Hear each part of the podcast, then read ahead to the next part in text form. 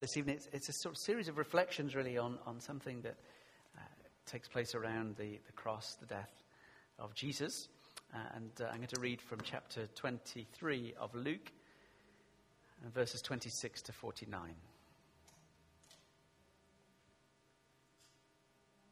As the soldiers led him away, they seized Simon from Cyrene, who was on his way in from the, from the country, and put the cross on him and made him carry it behind Jesus.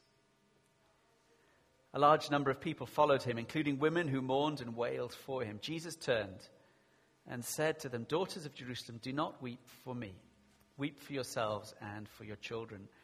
For the time will come when you will say, Blessed are the childless women, the wombs that never bore, and the breasts that never nursed.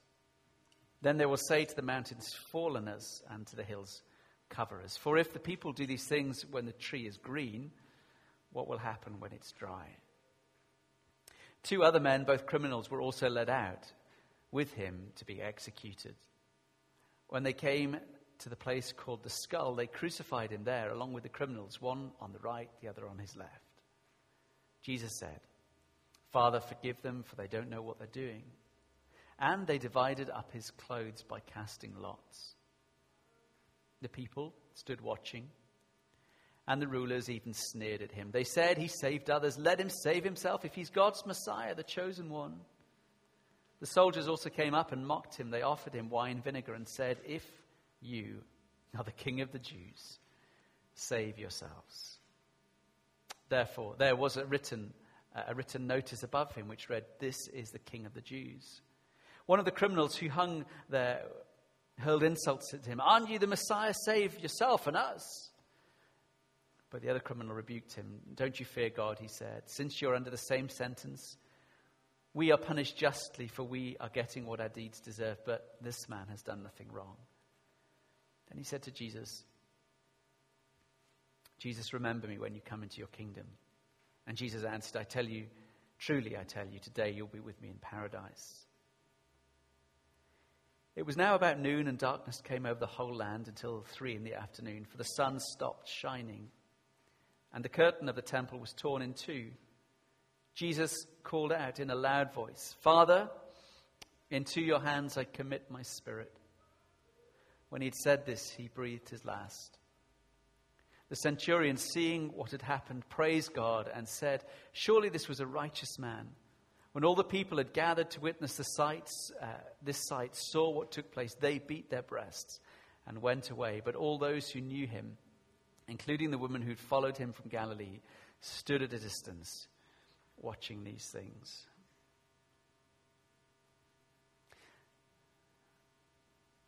Thank you for the faithfulness of, of Luke, who drew up this account to help us, to let us know what happened. And thank you that it records horrifically but honestly what happened. I pray from that event it would strike home again for us this evening. In Jesus' name. Amen. There was one uh, phrase in there particularly that uh, I wanted to focus on this evening. There's a series of thoughts, really. Um, it's, there's another verse, short verse, I'll just read to you from Psalm 31, verse 5. Into your hands I commit my spirit. Deliver me, Lord, my faithful God. And we heard Jesus use those words Father, into your hands I commit my spirit, as he breathed his last. I, I was um, listening to a radio program, it's now on my reading list, of um, a book that sounds really kind of interesting, and it's called The Remarkable Life of the Skin. Uh, it kind of appeals to my um, kind of scientific kind of background, and uh, it was kind of really interesting, uh, kind of insights and um, kind of about the skin, about the function of that organ, about what it does, and how important the sense of touch and what the, the skin does and is. I'm sure you don't need me to tell you on a hot sunny day how awkward it gets when it gets burnt uh, and sunburnt. And one of the things they said is, is that the um, touch, the skin, is one of the, the, the, most powerful senses. I guess they are, they're all powerful in many ways, but, but it's the first sense that, that many, uh, many of us have. Um, obviously, when a baby's born, they, uh, they kind, of, kind of open their eyes, but I'm told they're not really that seeing. Um, tell me if I'm wrong. You can kind of, they hear things. But, one of the things that is really clear is that is babies being held, babies kind of being touched. They talk about baby massage, and actually, there's something really, really very therapeutic about touch. It also talked about some unpleasant experiments that were done uh, in the Nazi regime of, of taking twin, baby twins, and one was put in a room and food was passed to it, uh, and there was no touch alive allowed, and that twin died. That there's something really profound about the sense of touch. As such, one of the, the ways that we do that is the hand. Look at it, if you'd like. it's your hand. It's unique, not only the fingerprint, but the hand prints. It's flexible. It generally is strong. It's dexterous. It's articulate. It's expressive. We do so much with the hand, don't we? From threatening gestures. I'm not going to do a rude gesture to you, but you know what I might be referring to. To welcoming gestures, to blessing. The hand speaks of so much, it's expressive. See two people walking down the street holding hands. What does it say? They've either got cold hands or they're in love. Uh, some children were asked, um, why do lovers often hold hands? And uh, Dave, eight, age eight, said, they want to make sure their rings don't fall off because they paid good money for them. or John, age nine, they're just practicing for when they might have to walk down the aisle someday and do the holy matrimony thing. Jesus on the cross, profoundly, Father, into your hands I commit my spirit.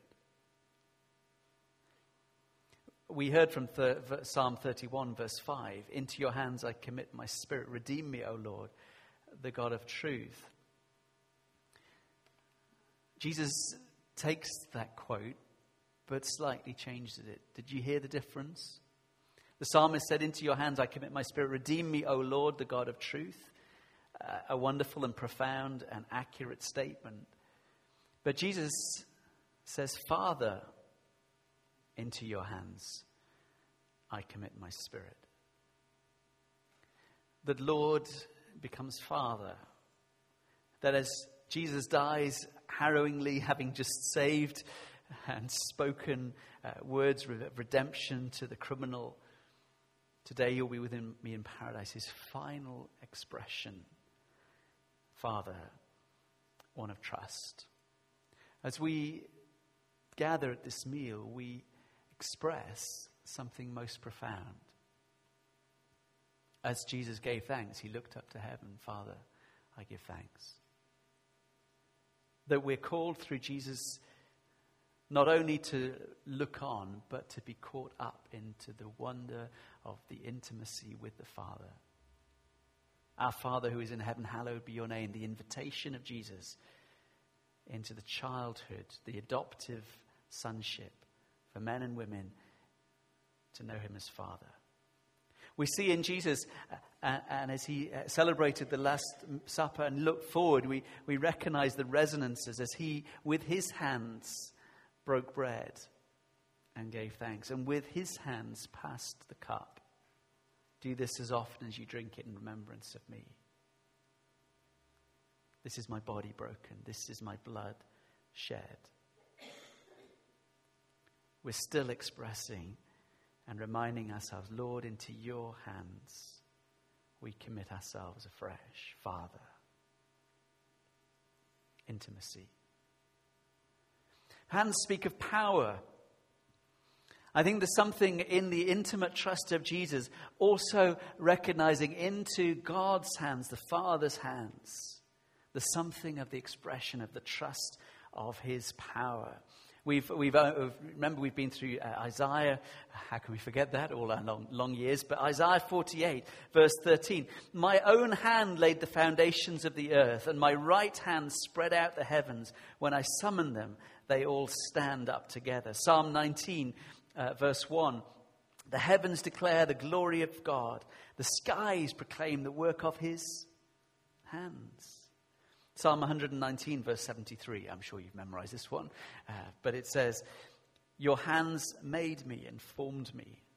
Give me understanding to learn your commands. There's something in, in this meal, there's something in those last words of Jesus, not only that speak of intimacy, Father, but speak of trusting in his saving power, his mighty power. Graham Kendrick so wonderfully sums it up in that amazing song, uh, From Heaven You Came, Helpless Babe. But the little line that always strikes me beautiful, poetic encapsulation hands that flung stars into space, to cruel nails surrendered.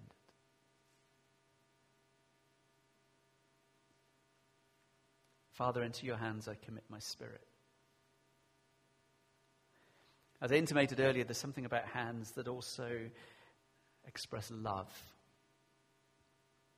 expressed in touch, of reaching out the hand. Jesus himself, Matthew 8, Jesus reached out his hand and touched the man. I am willing, he said, be clean. And immediately he was cured of leprosy. Again, the same chapter, verse 15, he touched her hand and the fever left her and she got up and began to wait on him. That's Peter's mother in law. Matthew 9, while he was saying this, a ruler came and knelt before him and said, My daughter has just died, but come and put your hand on her. She will live. Matthew 14, 31. Immediately Jesus reached out his hand and caught him. You of little faith, he said, why do you doubt? Peter called out of the boat, walking on water. Something about into your hands I commit my spirit about the love of God. The love of God.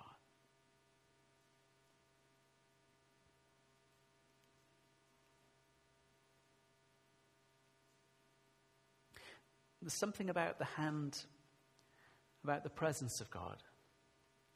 Way back in, in the in the story of Jesus' birth, Luke chapter 1, verse 66. Everyone who heard this wondered about it, asking, What then is this child going to be? For the Lord's hand was with him.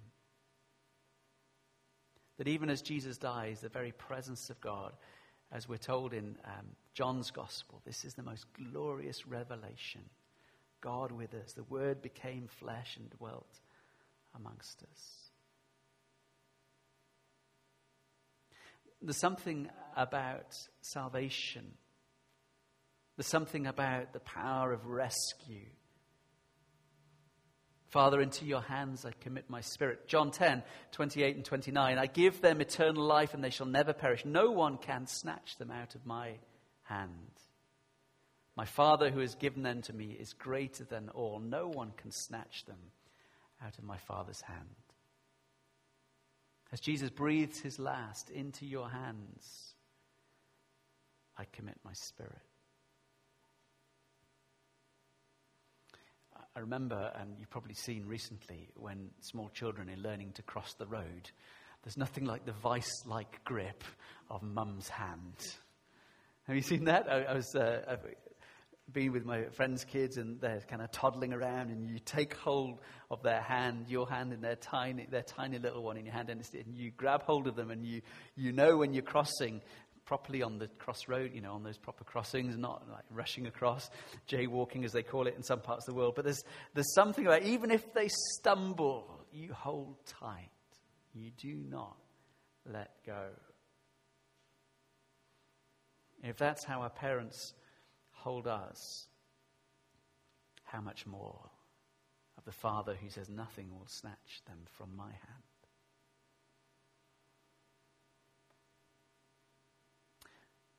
There's something about the hand that speaks of authority. Have you ever been on the wrong side of the law? I never have. Actually, I have been stopped by a policeman, but they are quite good with their hands. They can stop the traffic on a motorway, on a country lane, just stop. If they kind of call you, we tend to, to come. If they beckon, there's something very much about the authority of God. In Jesus saying, Father, into your hands I commit my spirit, there's something wonderful about trusting in the authority of God, of submission to the Father. Matthew 26, 64, yes, it is as you say, Jesus replied. But I say to all of you, in the future you will see the Son of Man sitting at the right hand of the Mighty One and coming on the clouds of heaven. There's power in the hands of God, the authority of God. Which brings us back to the crucifixion. As Jesus' nail pierced hands, blood and sinew and bone, hands that healed, hands that loved, hands that welcomed, hands that worked miracles, yielded to wood and nail. Awful and awestruck. J.I. Packer writes this when considering the cross and the crucified one. What matters is not that I know God, but the fact that He knows me. I am graven on the palm of His hands. I'm never out of his mind. All my knowledge of him depends on his sustained initiative in knowing me. I know him because he first knew me and continues to know me. He knows me as a friend, one who loves me, and there is no moment when his eye is off me or his attention distracted from me, and no moment, therefore, when his care falters.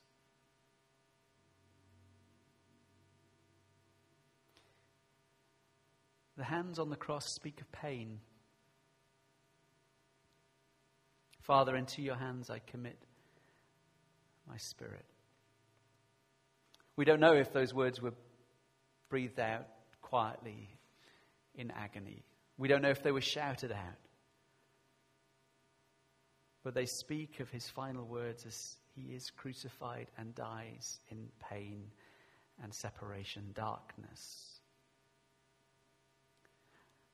A professor once described a Christian's response to pain this way We once rescued a wren from the claws of our cat.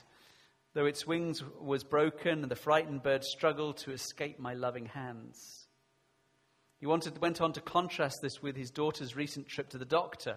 She'd got a sore throat, strep throat, which meant uh, some treatment. Frightened, she cried, No, daddy, no, daddy, no, daddy. But all the while, she gripped me tightly. Pain ought to make us more like the sick child than a hurt bird. We hang on even more tightly. Into your hands, Father, I commit my spirit.